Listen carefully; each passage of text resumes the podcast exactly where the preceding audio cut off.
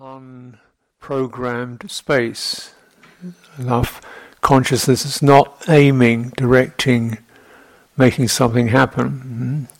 There's enough of that, uh, a dimension of that. Um, so this tenor of practice is a certain coolness and peacefulness, so that you know whatever we're aiming at or directed at, or yeah, there's still enough quietness around that, enough room to contemplate.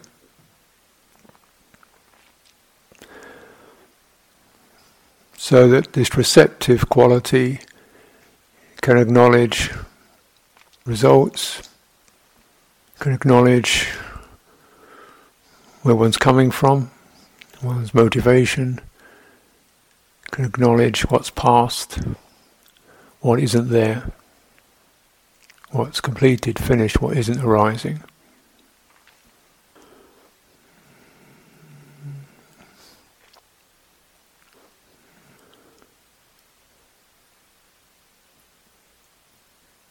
Notice what isn't arising.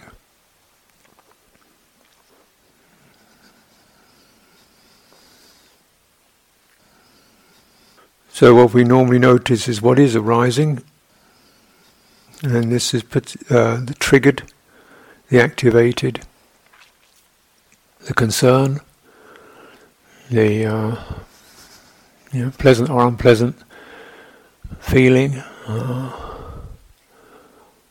sense of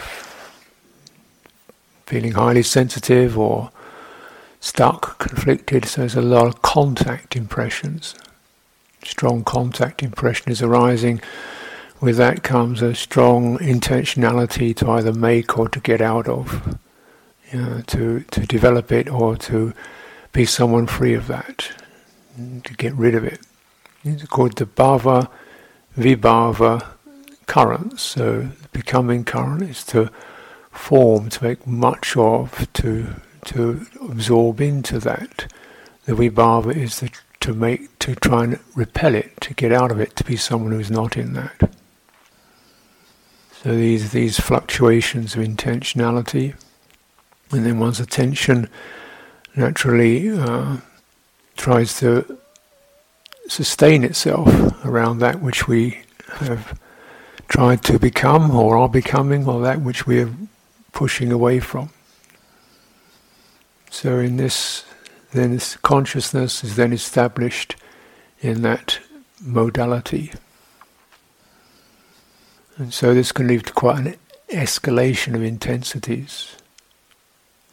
This is the furtherance of becoming, the passion, the inflammation, the heatedness of the citta at the point of contact. It's not cool, it's activated, it's, it's, it's alive, it's firing. That passion lands and there's establishment of consciousness. Consciousness takes root upon that. Um, mode of becoming that inclination, that disposition, that fantasy, that fear, um, that body state, that mind state. Establishes upon that, makes much of it, furthering it. This is the onward faring of samsara. Mm. The Buddha is saying, you know, the place where consciousness is not established should be known. Mm. There is no. This is where body does. No body arises. There's no bodily impression. There's no uh, thought impression. There's no mental measurement. That place should be known where these cease. These are not arising. Perhaps the uh, more correct way of putting it. This sounds a very far-fetched possibility. But if we look very broadly, we consider very broadly, we might recognize that particular inclinations that were on fire for us when we were five years old are no longer alive. certain inclinations that were there when we were 16, were passionate, engaged in, not so much to us, really activated on, focused on, our lives were going in that direction. We were concerned with this music, these, this person, this occupation, this mode of attention, this possibility, this sense of becoming more of that is no longer alive. And it's faded out. It's the fire's gone out, of that one. There's no passion in it. One doesn't hate it. One isn't regretting it. It's just, there's nothing. Mm. The fire's gone out. Conscience not established on that. It's not sorrowing over it. It's not feeling embarrassed over it. It's not nostalgic for it. It's just not on fire anymore. It's nothing to get fired up about. That person does not exist. Hmm? It's not that you've got rid of them. It's not you hate them. It's not you rejected it. It just does not exist. It does not arise. And this, you know, it was so real. Now it's not there.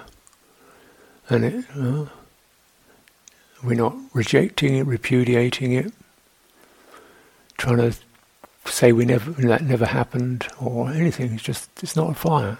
It's finished. It's gone out. It's gone out. Where's it gone to? And the Buddha says, well, just like when a fire goes out, you can't say where did it go to. It's just gone out.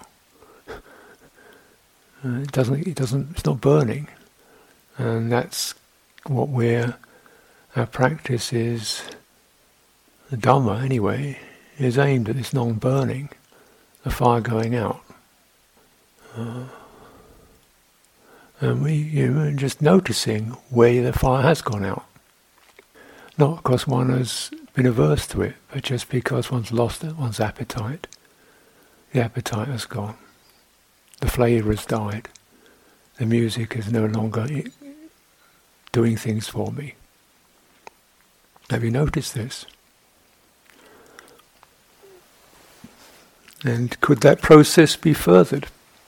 Could we dwell upon that, that, that, that quality that isn't there, you could say, does not exist, mm, where the fire went out? Oh, the space, colloquially speaking, a sort of a, oh, mind poises. Perhaps chitta quiet. There's no intention. There's no aim. There's no analysis. There's no regurgitation. It's gone out.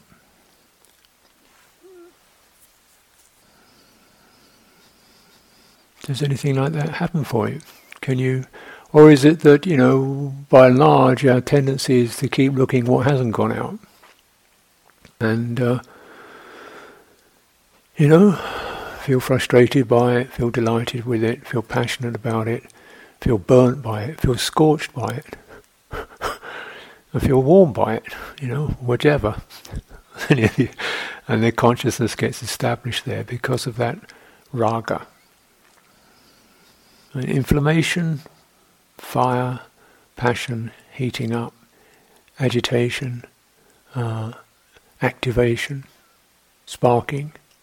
Mm.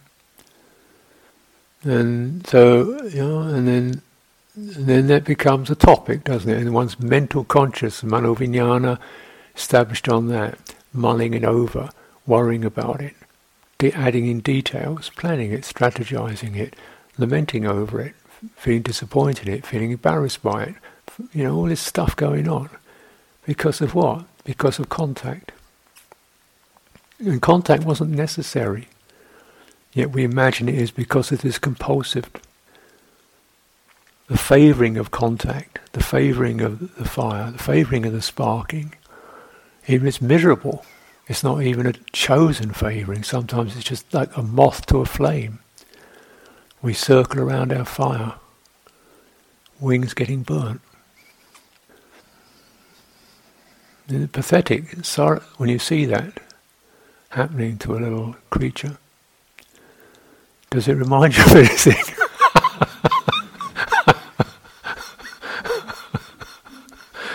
As you circle around your donut.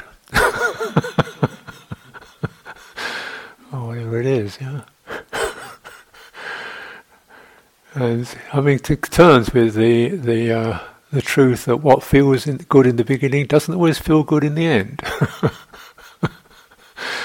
what seems beautiful in the beginning isn't always beautiful in the middle and isn't always beautiful in the end. But some things are. Dhamma, the aspiration body, the, um, the, the, that which aspires, the faith body, is beautiful.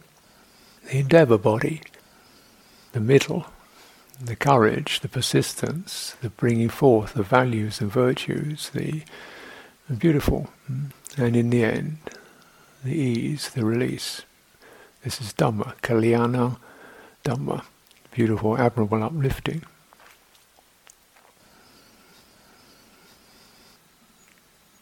So this is the you know, in our cultivation is to, you know, in some degree, this happens for us anyway. We do lose interest in this and that, and yet the process of dharma is to take it deeper. So it's not just particular topics that we lose interest in, our motorbikes or our, you know, first first passions or our or gratifications, but the whole process of, of that of contact itself.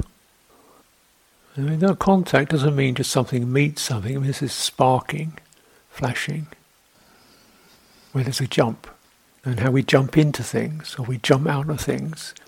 Know, like like a cat on a hot tin roof, like a piece of popcorn on a hot plate, pop. You know, and then we are bounded off to the next thing. This this is the firing of contact. And the Buddha is saying, with the cooling dispassion, ceasing of contact. And what does that mean? I mean, you're kind of numb? No, it means you don't get this, this jump experience, flash experience. You just contact is cool, dispassion. One contacts the deathless in one's body. it's in your own embodiment.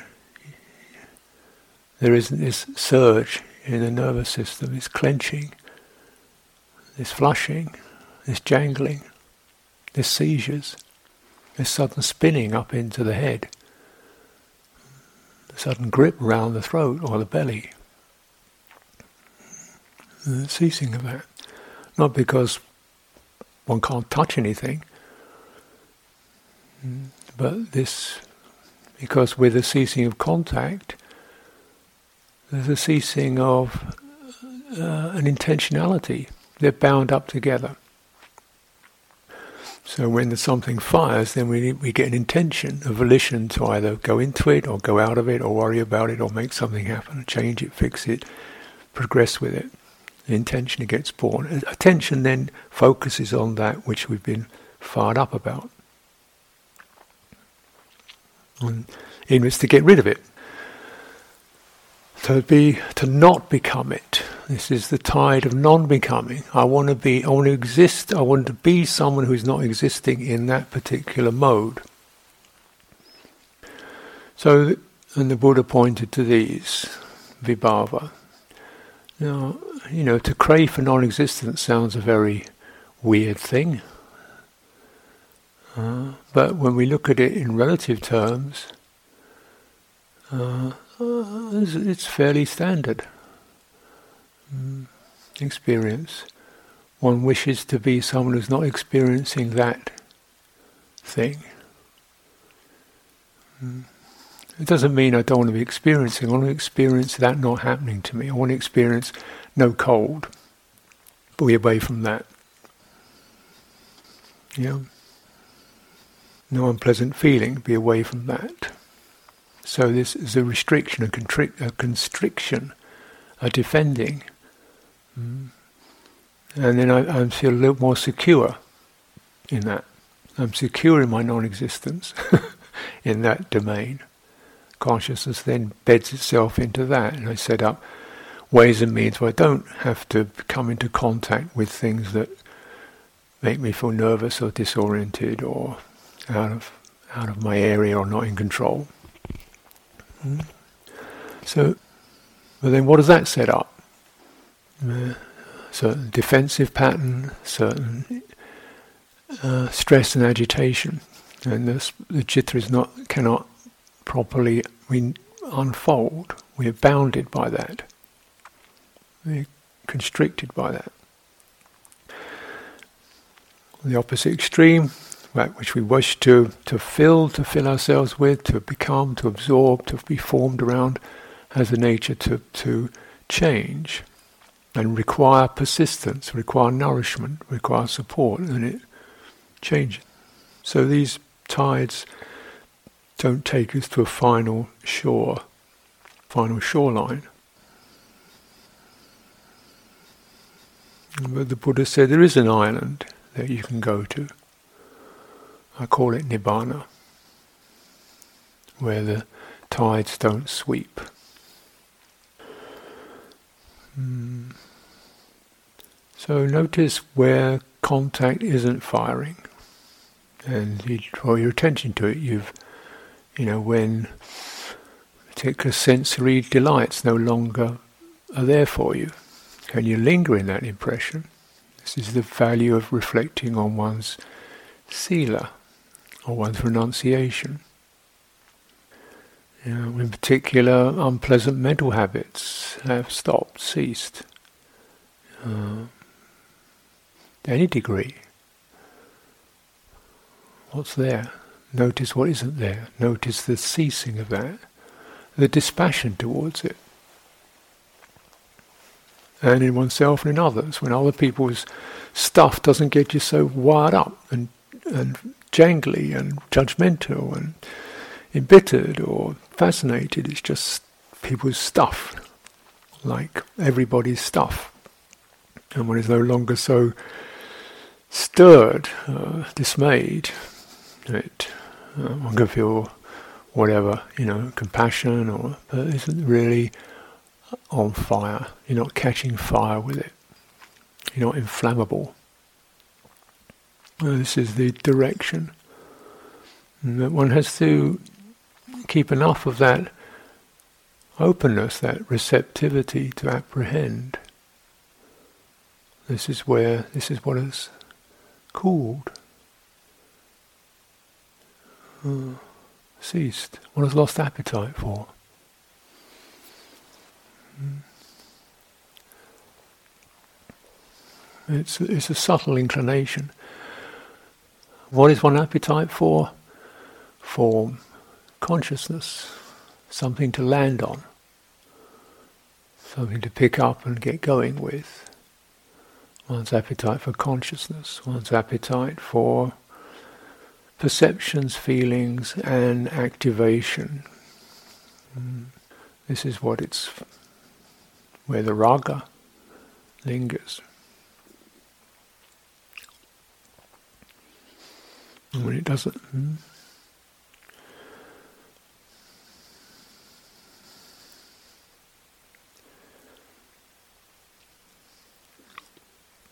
And is there anything you could define that doesn't come into that characteristic, into those aggregates? Anything you could define?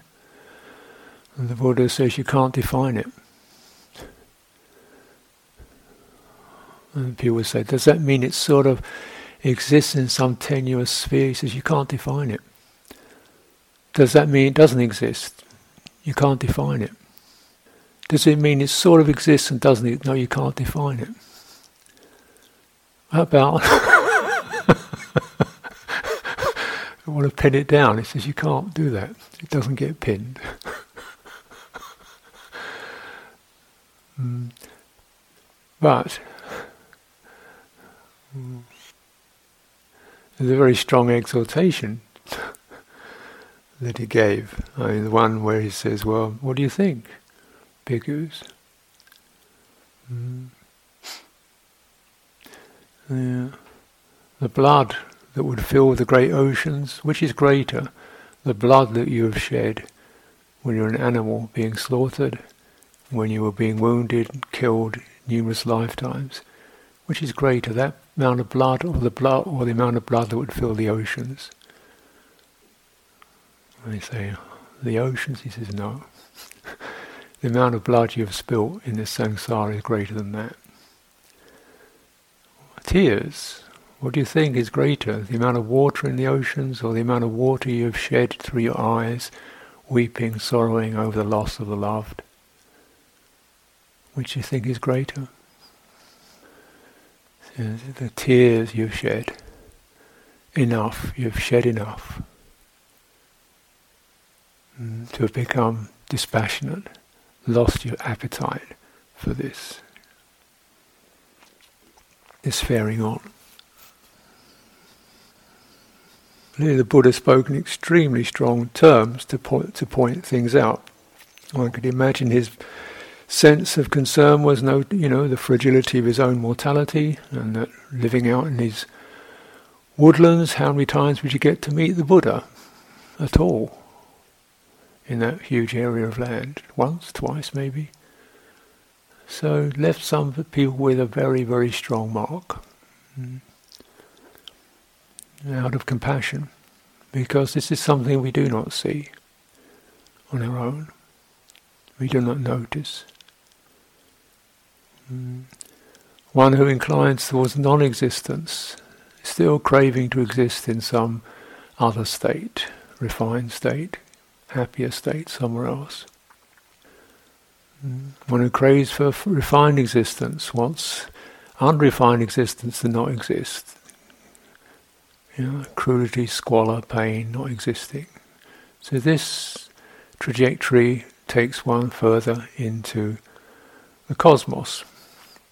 And um, well, if you can do that, at least aim for a good direction to hmm, take a stand on non harming, non violence, and so on.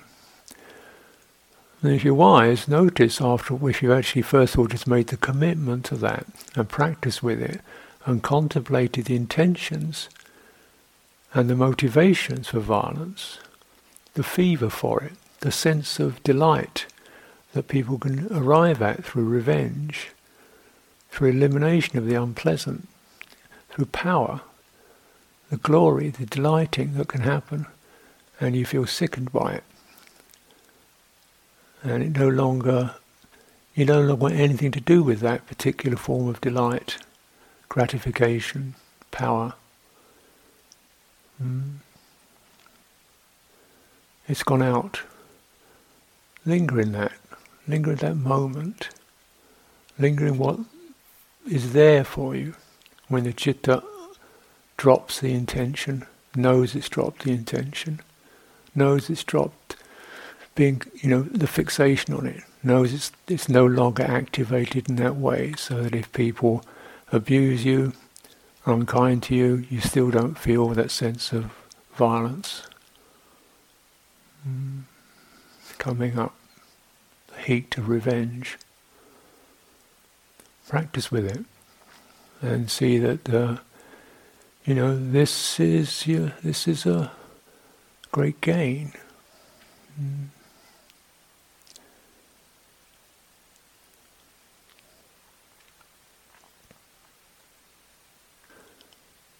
So much so that the Buddha says, well, you know, if you're a true disciple and the thieves catch you at crossroads and cut off your arms and legs, still one should, the mind should not flicker into aversion.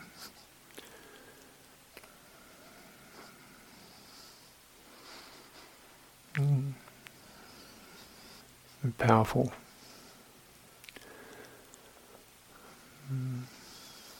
It makes sense in a way because if that's what's happening to you, not liking it isn't going to change it. so one just releases. There's a possibility for the chitta to not be contracted into hatred and aversion, fear. There's that possibility. You can save what can be saved. You cannot, eventually you cannot save a body. You save, you rescue what can be rescued. Uh, this is the stern pragmatism and un- unwavering focus of, of the Buddha.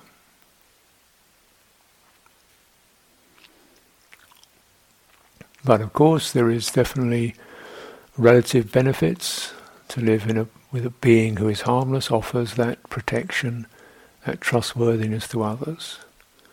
A being who does not take up intoxication offers that kind of refuge and steadiness to others. They don't, not because they want to, but just because they do. So this is um, the benefit of non of this uh, ceasing. And what ceases? And what is there when instincts, reflexes have ceased? So it's nothing, something. What's that? Hmm. So it's always so um, great blessing for us to, an encouragement to inflect towards, in this way, towards the ceasing and relinquishment. This is the trajectory, as described, trajectory of insight, that is, of contemplating the phenomenal experience towards disengagement, viveka, dispassion, viraga, cessation, nirodha, relinquishment, vossagga, ripening in relinquishment, or ripening in release.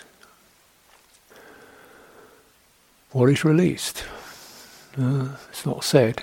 said. There is release. Chitta is released from chitta from intentionality, from contact. You cannot say it doesn't exist, it's just like what's a fist like when it opens? Is it a fist? Where did it go?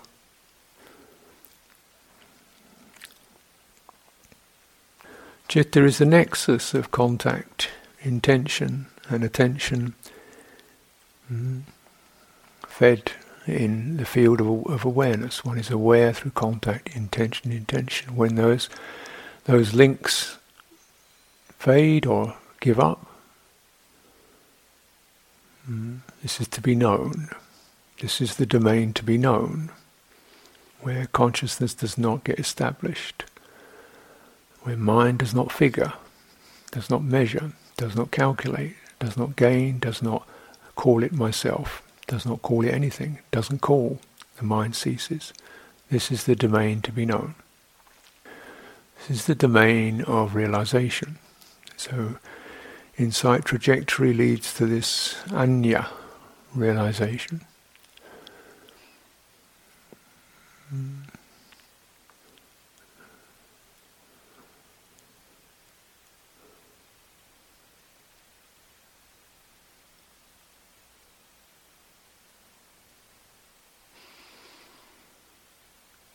The gift of, or the cultivation of samatha is to be able to um, direct one's intentions and attention away from this, uh, um, the afflictive activations,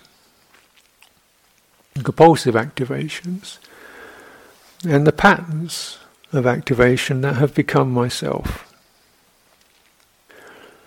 the subtle reflexes, favorings, impressions, interpretations, the ingrained uh, proclivities and drives and so forth that have become empirically how I am, how I operate, for good or for bad. Probably for most people, for okay, not bad. Mm.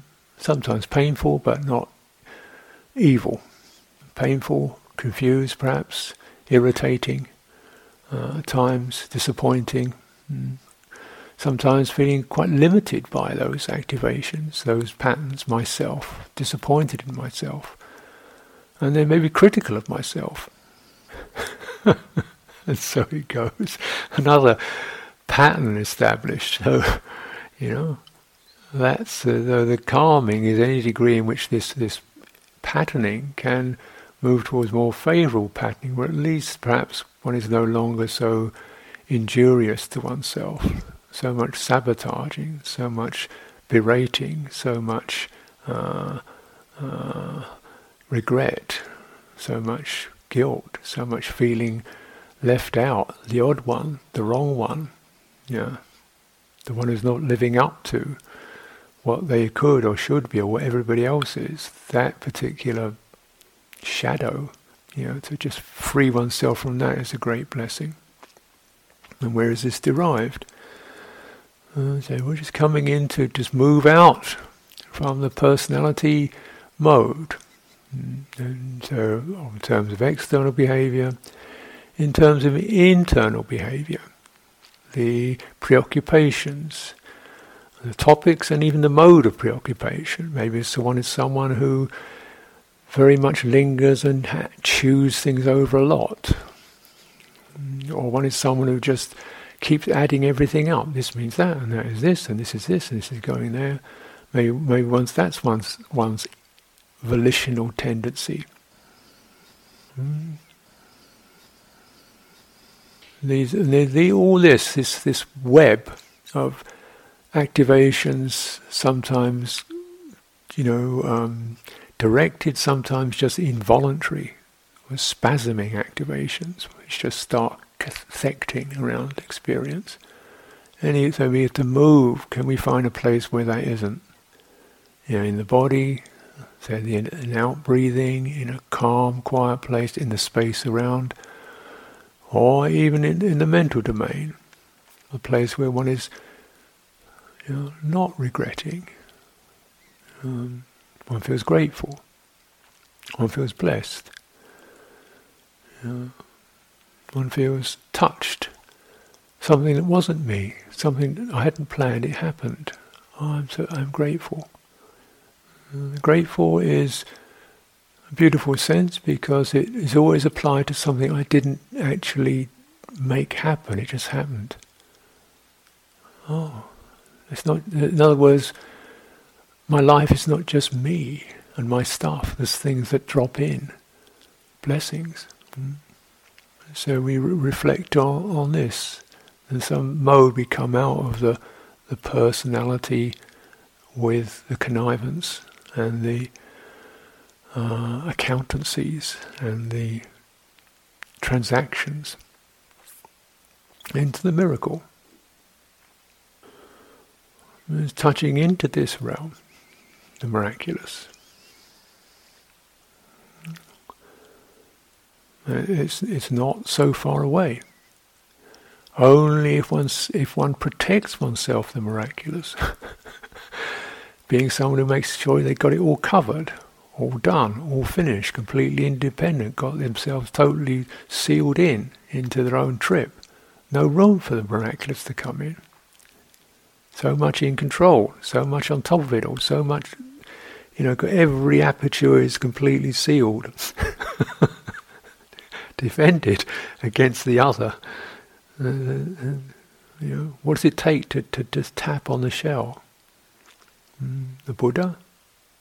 an awakened one, the Dhamma, the Sangha. It's called the in the sutras. It's called the voice of another, not just any old voice, clearly, but something rings, and you open, and you notice there is such a thing as opening. There is such a thing as stepping out of one's shell, of one's preoccupation, of one's life, of one's map. Oh. A blessed one has arisen. This moment, the hearts. Does any of this, you know, what has ceased? Momentarily. Momentarily the person has ceased. maybe just for a moment or two, or an aspect of the person that ceased. Clearly, there's a physical body here, but at that moment that was not in one's awareness. One's story was not in one's awareness. One's projections and imaginations were not in one's awareness. For a moment it stopped and you, oh, and then maybe it started again. You know. But these openings that we, we can you can you recollect that? Can you what was there? What was not there? What was there when you weren't there? Hmm? And is it possible to steer that to that quality, to that reference point, the off the map? How do you steer to get off the map? You just get less interested in the map, less believing in its going somewhere, less bothered by it, less frustrated, disappointed by it.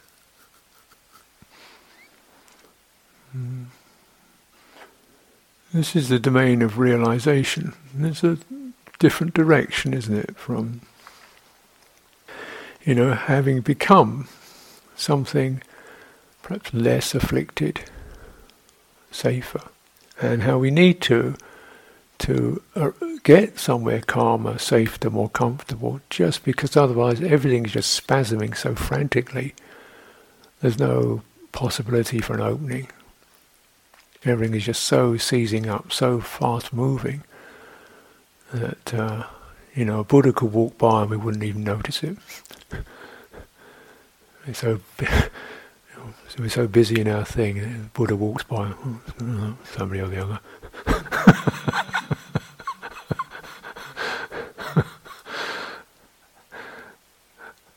so enough to have lifted and opened so this requirement, and say how calm, calm enough, comfortable enough, good enough to for to have some space, mm, to have some breathing room, to have some breathing out room,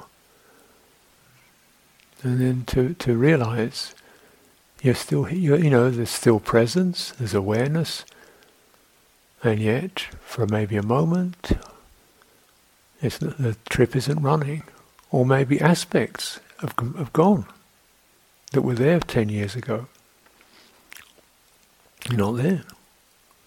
And it wasn't because you have decided, you know, it's just they've you lost the appetite for it. And so this this nibbida, translated often as disgust, but it means disgust in perhaps a literal sense, to have gusto, to gustate means taste. One has lost appetite, disenchanted. Uh, and so, you know, it's this is always rec- recommended, like one who sees things as they in their in the becoming realm, yatabhutang jnana dasanang, when one has insight, direct seeing into that which becomes, is in the realm of becoming. One is not, one has lost the enchantment of it, the enchantment with it. It doesn't mean one is trying to get out of it or trying to protect oneself from it, because that is still an interest. yeah. And so this is the middle that we hover over, hardly holding, but almost hovering at that point until that hovering quality can stabilize, be known, be realized.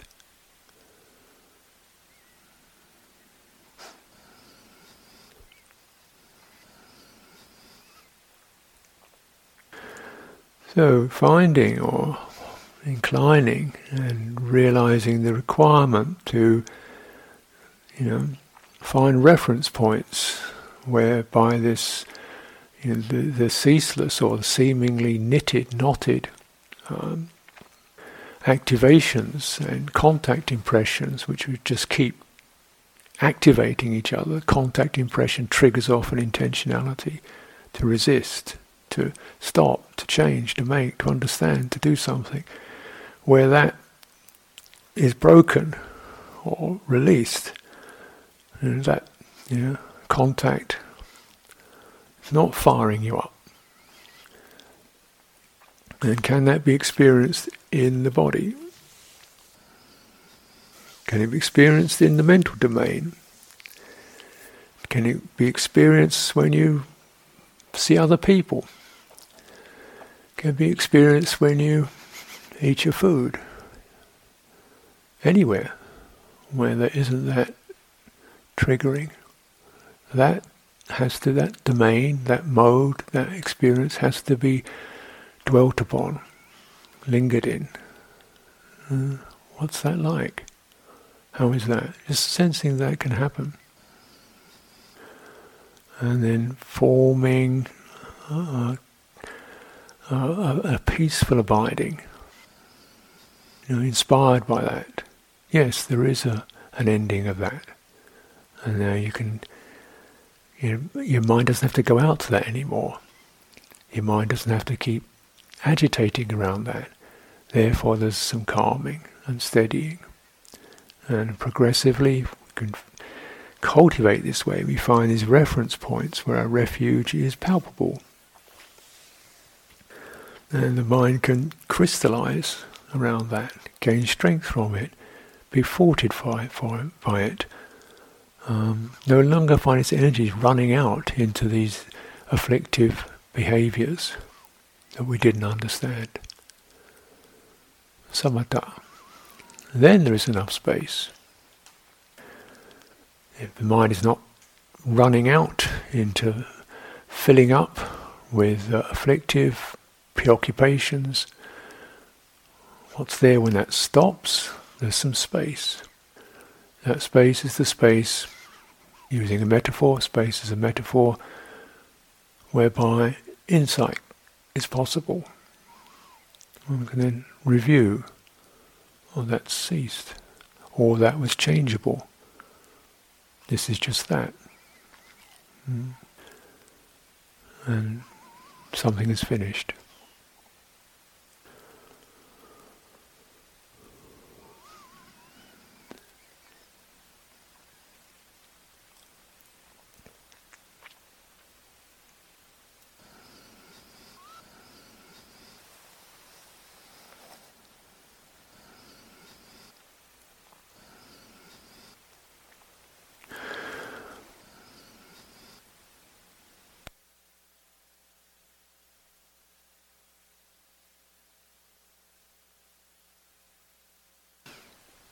Just to mention that Monday we're coming to the end of a, a little phase of practice together. And we take this uh, time for a, uh, say, a break or a pause or hover. And, uh, you know, hovering, sensing, you know. Uh, and this is a time also to uh, keep those references in mind and refer to you know, even this very situation we're in now as an orientation, um, with a feeling of uh, the miracle of it all, really. Mm. Just um, noticing how one can see this physical structure, you know, it's this, it's that. One can admire it or think, oh, I'd have done that a different way or uh, physical structure. But just bearing in mind this all uh, arose from a particular, in, arose not from a build, not as a building, it arose as an intention. It, ro- it arose as an intention. Uh, what was the intention? To provide a place for the furtherance of Dhamma for the welfare of beings, for you, or potentially for you. Um, it arose from that intention. It was sustained, it was worked upon in detail. You know, the, the leading teacher who oversaw it, all the details, tried to work it out, how he would favour practice, how he saw practice, what he felt would be suitable practice, trying to work it out to make it as suitable as possible for other people to receive the results, just out of love of Dhamma and for the welfare of beings. This is such an enormous thing to to dwell in. And we, we sit in this, we sit in the results of somebody's intention and endeavour. Mm. And someone also gave us substantial, very substantial, just gave, you know, millions free gifts so that this could be built out of love of practice, Dhamma, and for the welfare of beings. We receive that.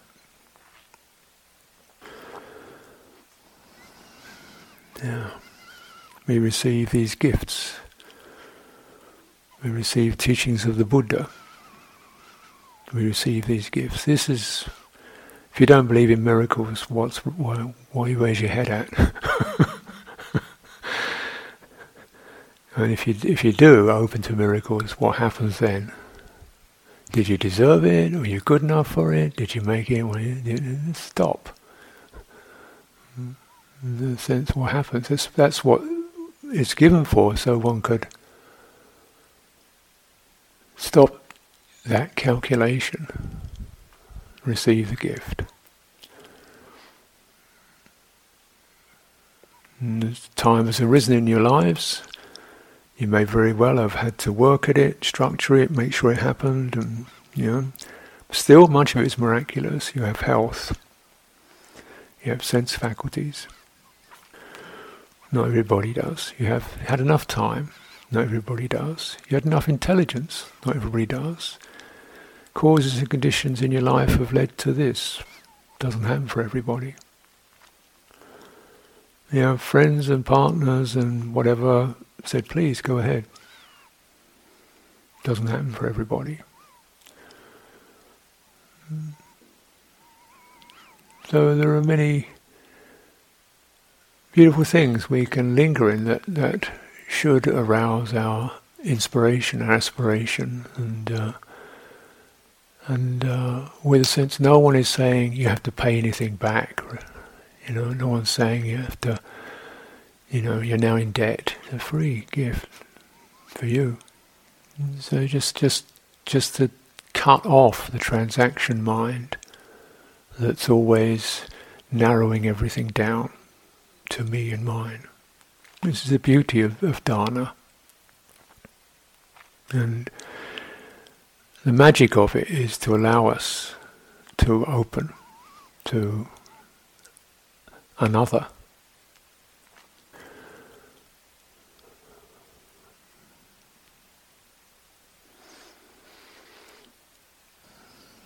So I think today um, I'd like to maybe close this session with um, the mantra recitation. It's a thing to to return to, and uh, also as we chant together. This is I don't what you do on these next day or so is up to you, but there won't be a a formal meeting. So in a way, this is our sense of indicating to each other as our voices rise and meet. This is what we wish for each other.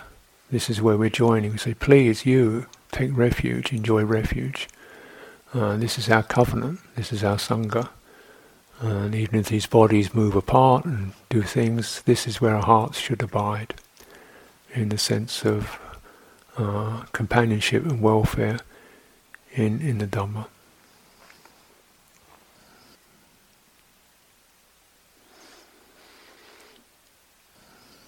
Mm.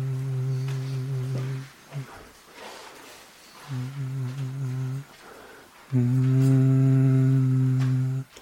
To the Buddha I go for refuge, living my life to realize Nibbana. To the Dhamma I go for refuge, living my life to realize Nibbana.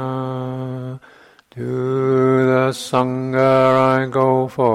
refuge,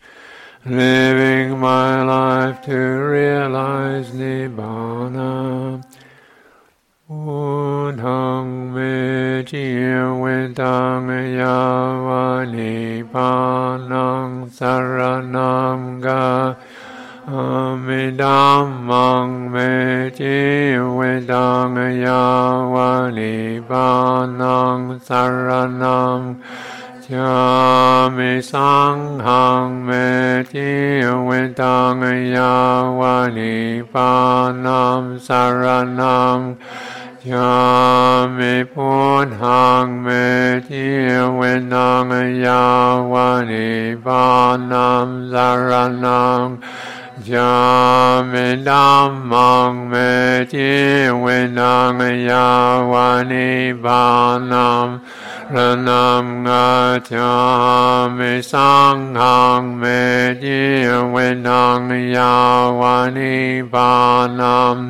Pranam Gatyami Purnang Medya Vinang Yavan Panam Saranam Gatyami Namang Medya Vinang Yavan Panam dharanam gacchami sanghang me dhiyam venang yavai.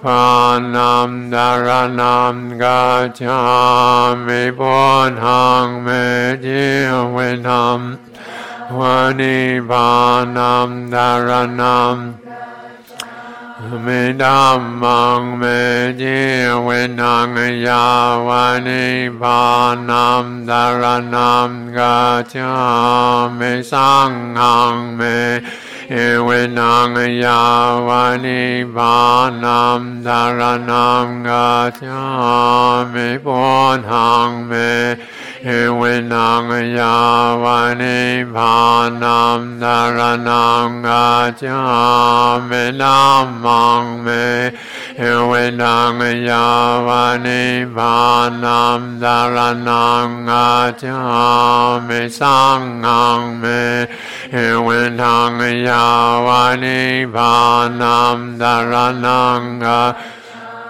မေဘောထံမေခြင်းဝိနောငယာဝနိဗာနံနရဏံငါမေနာမံမေခြင်းဝိနောငယာဝနိဗာနံနရဏံ วนังยาวานิปานัมดารนัมเมสังหังเมจิเวนังยาวานิปานัมดารนังอาจามิปุหังเมเวนามยาวานิบานัมดารนังอาจามิดัมมังเม เวนังยาวานิบานัมดารนังอาจามิสังฆังเมเวนังยาวานิบานัมดารนังอาเมปุหังเมจิเวนังยาวานิบ